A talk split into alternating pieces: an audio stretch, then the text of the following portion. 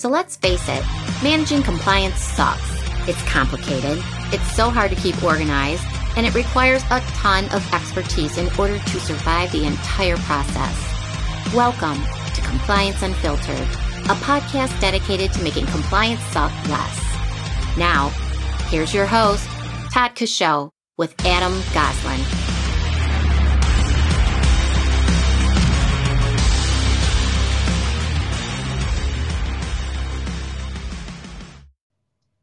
Well, welcome in for another edition of Compliance Unfiltered. I'm Todd Coshow alongside of the one and only Adam Goslin. Adam, how are you today? I'm doing great, Todd. How are you? Man, I can't complain. It is a beautiful day. I'm having a conversation with you about something that is near and dear to all of our hearts, and that is essentially um, what you don't know.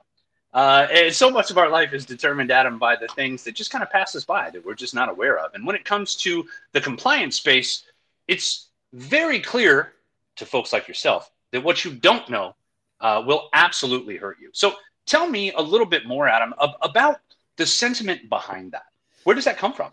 Well, I mean, as I was going through, you know, remembering I've been I've been doing this for mm, solid for close on about twelve years of, of working with various companies, uh, and so uh,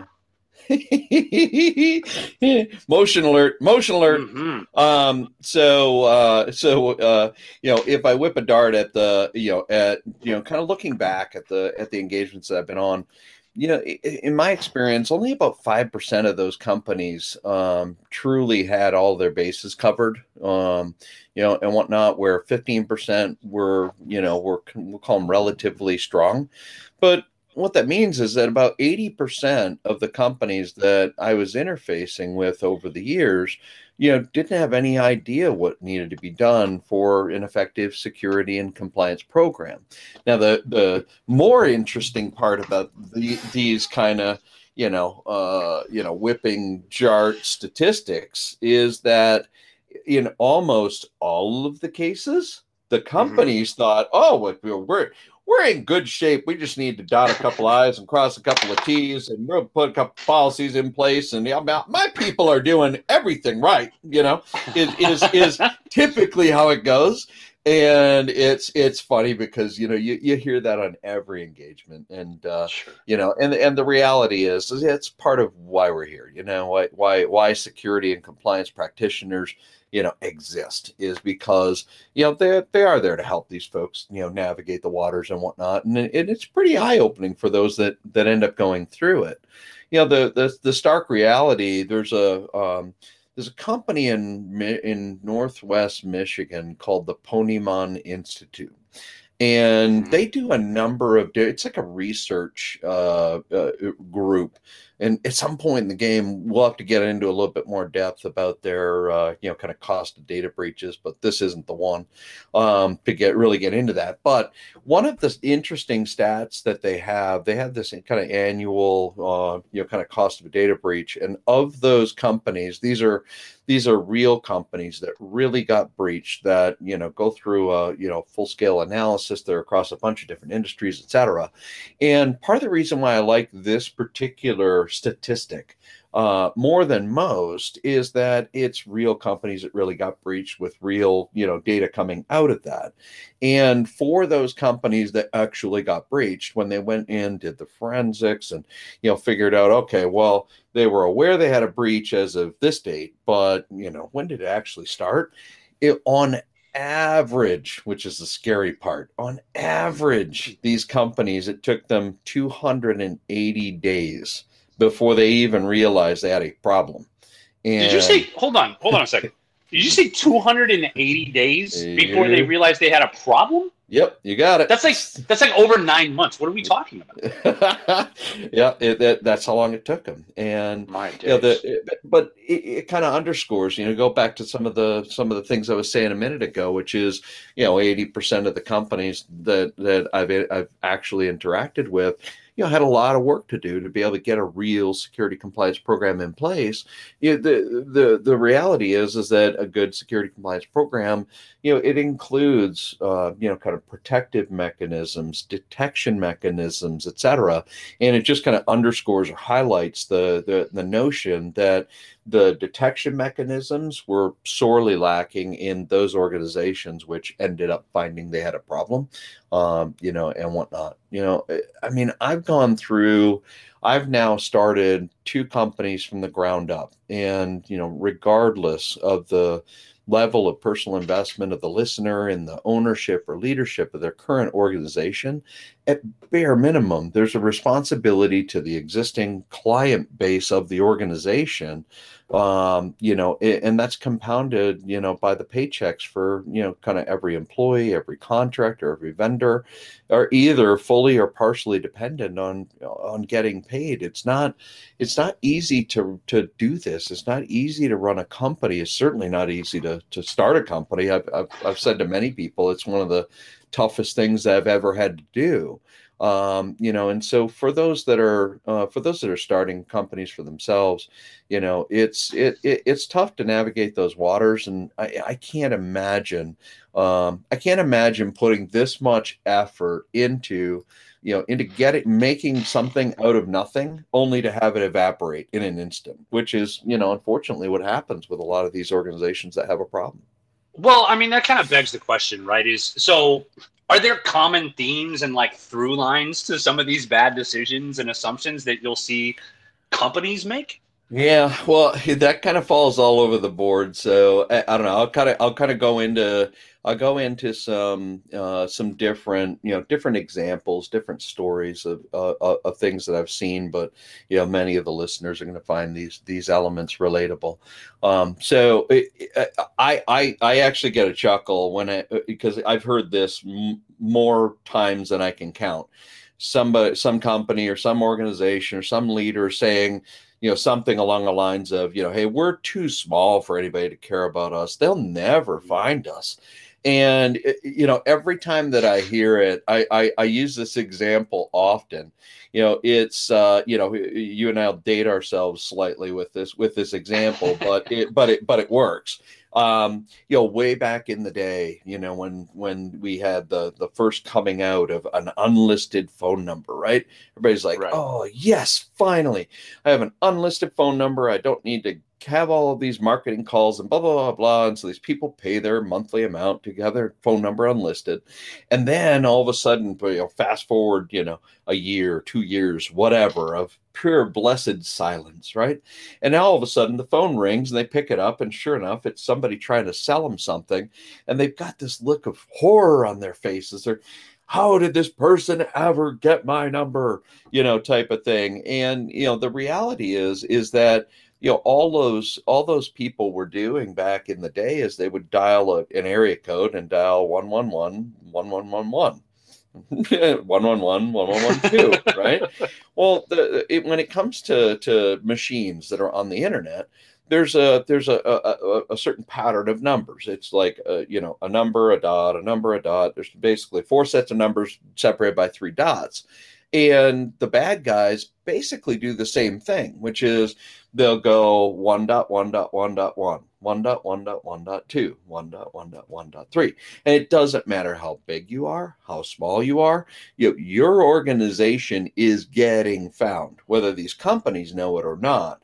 They're getting found by uh, bad guys on the internet mm, probably six to 10 times a day at least uh, depending on how popular they are, and they don't even realize it. And so this notion of hey, we're we're too small just doesn't it doesn't wash. You know, it, it's it's impossible to escape this light this this spotlight. Um, well, you know, go ahead. Yeah, I, I, well, I'm just curious, like what type of kind of what type of examples would you have? Because that's a little. I mean, it's like, hey, this is scary. It's it's even scary when you're small, but how? Yeah. So eh, I'll put it, uh, I'll put this in perspective. This is this is actually uh, before I can really stepped into this space. um, you know, I, I had the I had the opportunity to sit and watch uh, as uh, the a server at a, at a, at an organization was was actively being you know being attacked, and the bad guys had kind of gotten past the perimeter defenses. They were on the inside of this network, and uh, how it came up is that one of the one of the IT guys, you know, uh, you know, is like urgently nine one one calling me to you know go go uh, get into the server room. And I, I, go walk in there. We're staring at this screen. The screen's out actively moving. You know i can i can see you know things mm-hmm. scrolling across the screen da da da um, you know and i really quickly you know double check it, it, nobody's working on this thing you know nobody's remoted into the server. Nope nope this is this is bad. And so um, long story short ended up you know having to having to pull the nobody knew about it aside from the fact that somebody happened to walk into the server room happened to look at this screen right? It was just blind luck that they were catching this and um and so we've ended up pulling the pulling the network cable and doing some doing some digging and whatnot well when we started to look into it what we found out is that these guys had gone through the random, you know, kind of the random number, you know, generator to find them, find a machine, found a vulnerability, got through it, got to the internal network, and they had a series of scripts. So the first script would run through, and it was basically looking for open ports. You know what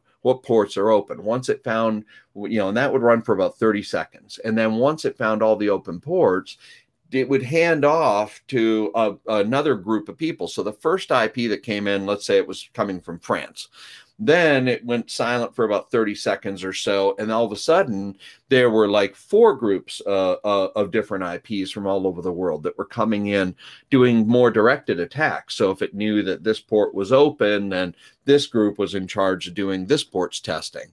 And they would go ahead and hammer away and do directed testing against that port. Meanwhile, there were directed port scans being done from you know whatever venezuela uh, another place in you know mexico mm. another one in the ukraine another one from china you know type of thing and so we were watching these rounds you know going through these guys had an absolutely astounding uh, level of automation involved in this process, and it, it, it appeared to be primarily autonomous.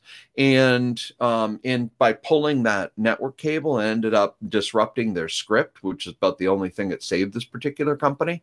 Uh, was a real eye opener for them. And here's the scariest part, Todd that I watched that unfold. It was, uh-huh. it was it was over 15 years ago. Can you imagine you imagine what these people are are, are capable the level of, of sophistication oh yeah. is it's night and day. My yeah. goodness. Yeah so you know uh, so that's that's one one area the whole they won't find us you know notion. Um you know a second notion is that you know companies that uh that believe that oh well we're just going to go ahead and pick up some cyber liability insurance and poof we're off and running right? Right. Um, we can go ahead and just kind of cover ourselves with, you know, with the uh, with the cyber liability insurance, and off we go. Well, the reality is is that when any of these companies, and here here's the startling part for a lot of the folks, especially that are in upper level management, is I I I would I would tell them go back whoever it is that filled out the cyber this your cyber application more often than not, it's being filled out by somebody in accounting.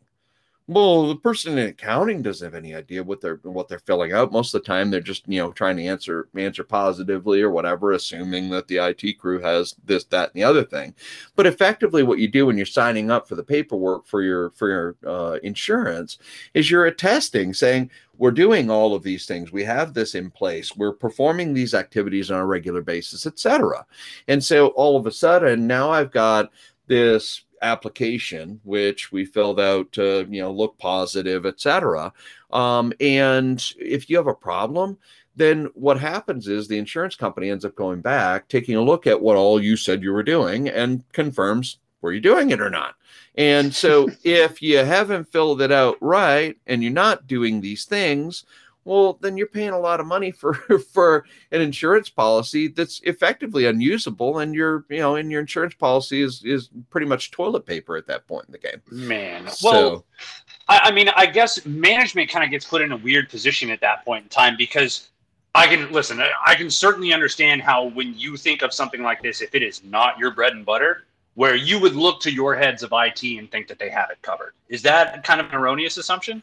Uh, absolutely. So, um, you, you, know, and, and and I walk into this arena with a great amount of perspective. Um, so when I first started into this space, I I I, I was kind of as I kind of culminated my IT career before I decided to step over into the you know into the security and compliance space.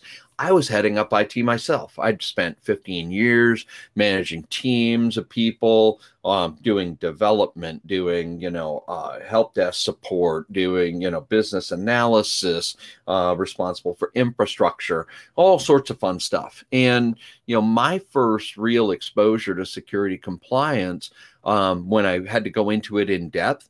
When I then got from that point that I, I, I like to I like to say that the you know the boss came by dropped a four inch deck of paper off it said PCI on the top and I went huh? What's PCI um you know when I go from that what's PCI moment to the eight fast forward 18 astronomically painful months later once we'd actually navigated all of the PCI DSS requirements and proven to the auditor we had everything under the sun in place. Um, and then I looked back at just, you know, how just how it, it was staggering to me, just how little I knew when I went, huh, what's PCI? And yet, all the boss, all of my bosses, all the way through, they just go into this guiding assumption. Well, I mean, they've got IT in their name; they must know everything about IT, which means they've got security and compliance and blue all covered, you know. And um, it, it was it, it's startling, you know, how little I knew. And and here's what I would say, you know, to um, here's what I would say to the to that management is that you know you can have people on your team that are great firewall admins, great day by day IT people, great network administrators. They can make this stuff work, but work and being secure are are two different you know mindset skill sets sure. most of these people have net honestly for more most organizations we go back to that earlier stat i gave right 80% really don't have their act together you know it, that also means then that 80% of those IT people have never been exposed to this stuff, you know? And so, uh, you know, that's just something that management needs to take into account. That's a really, really bad alignment of, you know, misalignment, if you will, of mm-hmm. expectations because they're setting themselves up for failure.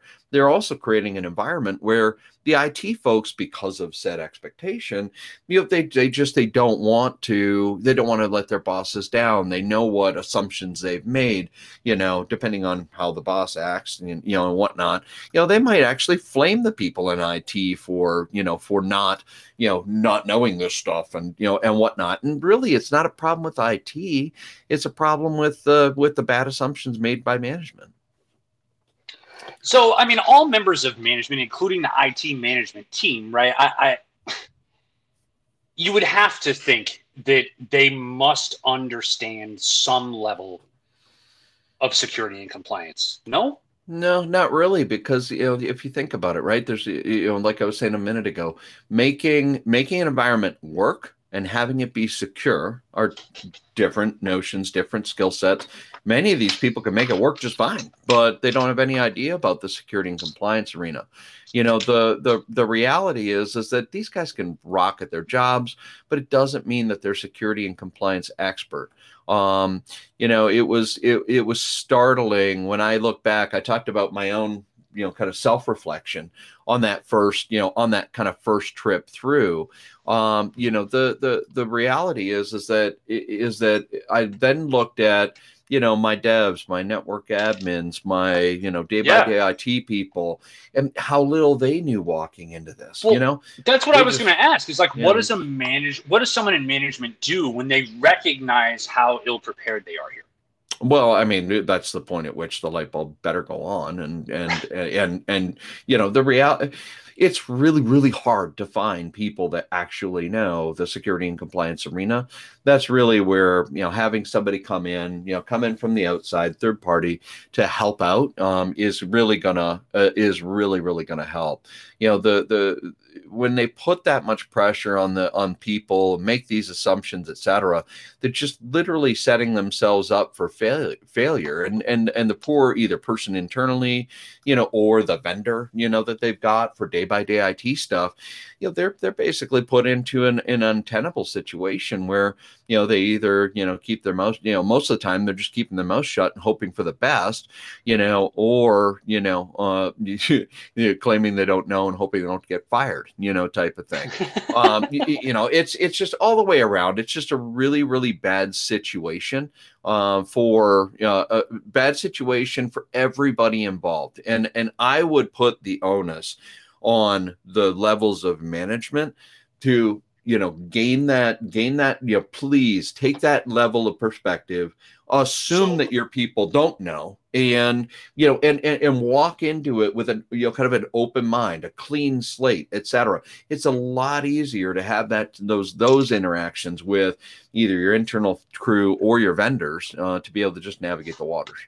Wait so you're saying security and compliance is not just an it thing Oh, far from it. I mean, the the reality is is that is that you know security and compliance engagements performed correctly, they end up having uh, impacts across damn near everybody within an organization. So, while sure, there's a lot of stuff that has to do with the IT group, uh, and quite frankly, they will learn a ton on their first trip to the rodeo. Um, the you know, but this is going to cover this is going to cover your executive management. This is going to cover your hr department your legal department. Um, this is going to cover every single person that is you know interacting with a customer answering a phone answer you know has an email account um, you know your vendors. It, it's it's all the way across the board. Everybody in some way shape or form if you're doing it right is connected into you know into this even down to the janitors you know? Think about yeah. the you know, think about it. The janitors have physical access to the facility and they've got responsibilities around physical security. So you know it, it's it's everybody from top down um is going to be you know is going to be hit. Well as i gotta ask like are they reading the requirements Well, I mean, are they doing the, are they doing the due diligence? Because I mean, that's that's the thing that I, I kind of feel like as we were talking through these through lines here. Mm. That there's certainly you don't know what you don't know, right. but there's also there seems to be a fair amount of buck passing when it mm. comes to whose responsibility this is and exactly what the accountability levels and chain of command should look like. Am I wrong there? No, I mean the you know here's the here's the deal is that you know as dumb as it is, as dumb as it sounds, you know that you know the organizations actually do need to read the requirements of their target certification.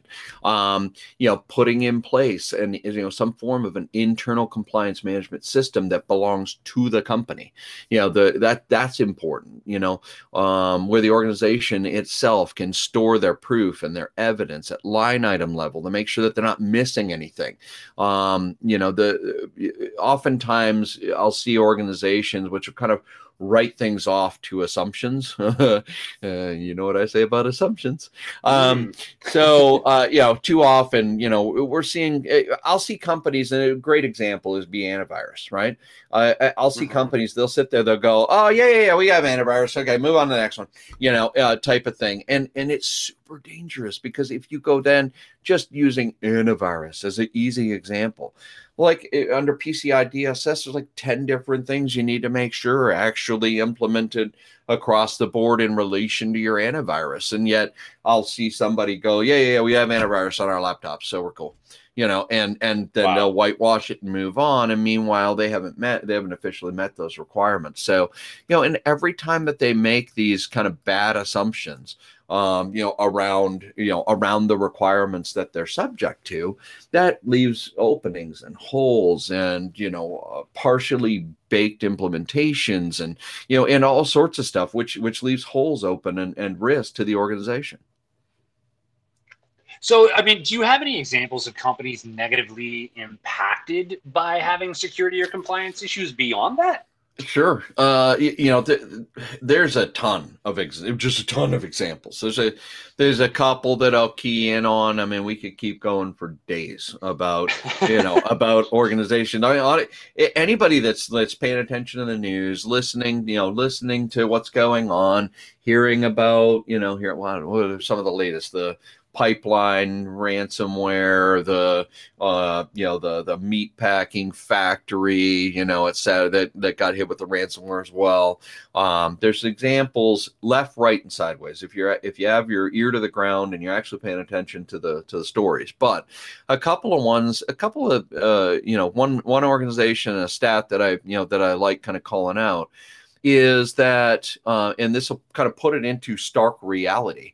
Um, you know, the, there was a certificate authority um, located over in Europe. It, the, it was called DigiNotar.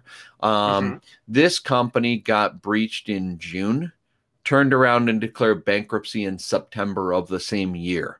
Uh, the customers were just Goodness. fleeing this organization. It was it was a completely viable company in June, and then it was out of business in September. You know, it's like it, I again, I go back to that notion of I know how hard it is to run an organization, to build an organization. I can't even imagine, um, you know, just poof, it evaporates in two months, two three months. You know, it's crazy. Um, you know, another stat, you know, for you know, for small and mid-sized businesses, sixty percent um, of those organizations that uh, that uh, have a data breach 60% are forced into bankruptcy within six months. That was a study that was done by uh, you know inc.com, you know, where where they were where they were looking at this. So yeah, these are these are elements that that companies can't afford to companies can't afford to um, you know can't afford to just gloss over. And the most important part about this is if you think about it, having a data breach it, it, it, hits you out of the blue you know? You you end up um you know hey you're having a happy wednesday and all of a sudden it goes to hell right? There's yeah. there's no notice. It, it's not like they send you a greeting card. Hey by the way uh about eight months from now we're going to go ahead and hack you and uh we're, we're it's going to be a full data breach. It's going to be really ugly you know? They're not they're not they're not sending you a christmas card here you know? Uh, it's like all of a sudden you just get smacked in the face with a with a with, with a data breach two by four. And you go from having a great wednesday to having a really bad one um, and when you have to when you get hit that quickly you don't you don't have any any room for preparation and and getting your sea legs and and whatnot all of a sudden you are just in the midst of this absolute crap storm. And you know and so companies don't have much ch- much chance or time to go get themselves prepared for it and all of a sudden they've got a boat ton of costs that are you know having to be paid outbound from the company with no notice you know? I uh, maybe you know a bunch of companies are just sitting on millions and millions and millions of dollars. I don't um you know with nothing to do with it. So you know it's tough for these organizations that get caught. It's always so much better to um so much better to be uh, be heading in the right direction.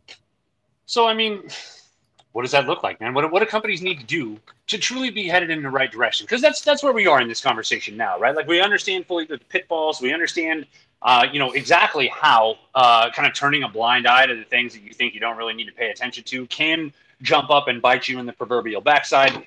But what do you do once you figure it out and and and realize you need to go forward? How do you get there?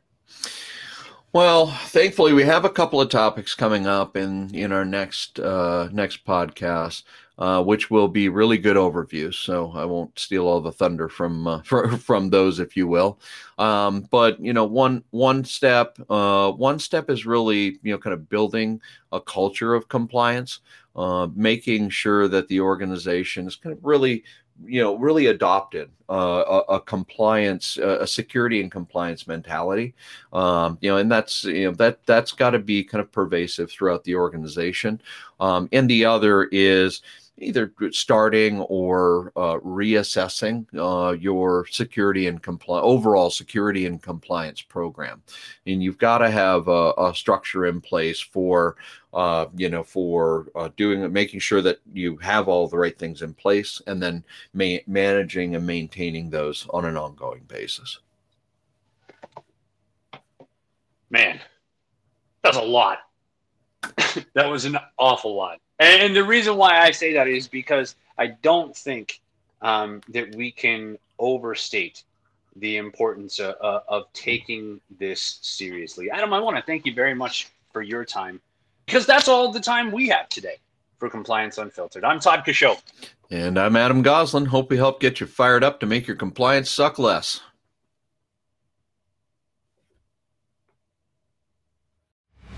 Well, that's all the time we have for this episode of Compliance Unfiltered. I'm Todd Coshow. And I'm Adam Goslin. Hope we helped to get you fired up to make your compliance suck less.